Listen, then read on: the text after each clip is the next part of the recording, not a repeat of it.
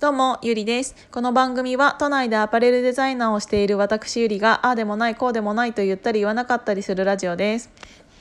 えっとね、こないこの間っていうか昨日なんだけどあの友達とご飯を食べていてその時にこの私のねラジオを聴いていただいている方なんですけどあの何回か前にえー、ナプキン代は男が払えっていう放送をさせていただいたんですけどそれを聞いてそこから「俺本当にナプキン払ってるからね」とか言って言ってくださった方がいてもう本当にありがたいと思ってもうそれってと本当にちょっとちっちゃな革命じゃないですか。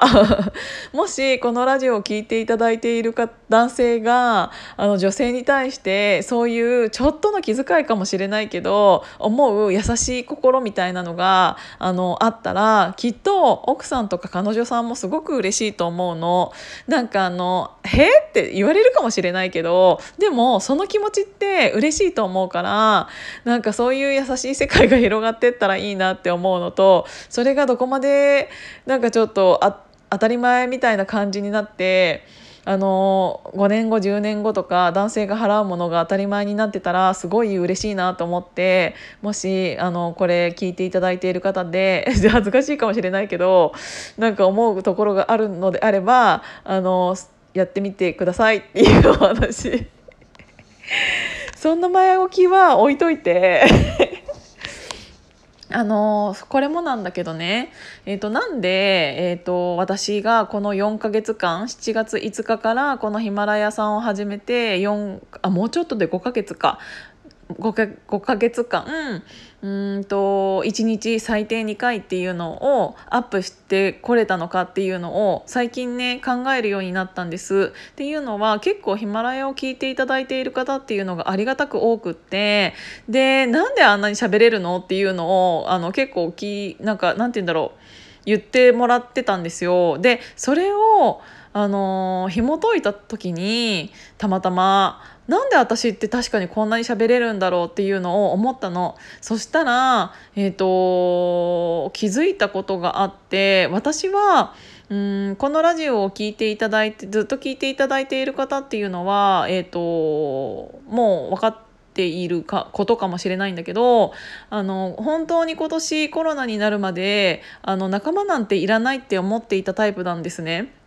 なんかもう自分一人で生きていくみたいな感じで生きてきたタイプだったからあの小中高の友達なんてほとんどいないし実家に帰ったところであの会うような会いたいと思うような人もいないしっていう学生生活を送ってきてたんです。なんなら専門学校まで。それっていうのは何でかって言ったらあんまり人に興味が持てなくてなんか人に興味が持てないっていうのがうん、真面目すぎるのかもしれないけどまず自分のことがわからないのに人のことまで分かれないって思ったの。だからまず私は自分自身と向き合おうって思って人に興味が湧く前に自分と向き合ってきたんですよ。であの私は何がやりたいのかとかどういう人間になりたいのかとかうんと、どうしたら、うん、こういう好かれる人間になれるんだろうとかもう本当に自分自身のことばっかり考えて生きてきたから、あのー、そういうマインドそういう考え方で形成されたインプットが多くてだから私のこのヒマラヤさんっていうので話している内容って結構あの何て言うんだろうマインドっぽい話多くないですか？だからそれの時のその話がこの今に至るんだなって思いました。正直最近ね全然アウトプットできてないんですよ。あちちちち間違えた。最近全然インプットできてないんですよ頭に。なんだけどこんなに喋れるっていうのはこの37年間のうちほぼほぼ30年間ぐらいずっとずっと自分と向き合ってきた結果自分の中で思うことがたくさんあって自分と向き合ってきた結果えーと、自分で感じることだったり人が思いつかないような、うんと考え方だったりっていうところに至ったから今私がこうやって皆さんにお話しできるようなことがあるんだなっていうのを改めて思いました。だからあのずっとなんか仲間がいらないって思いながら過ごしてきた30年以上もう無駄じゃなかったんだなっていうのを本当に今改めて感じてます。うんなんかその時の自分っていうものに触れる機会っていうのがなかったら今仲間が大切だって思えるうん考え方っていうのも今よりうん薄いものになっていたと思うし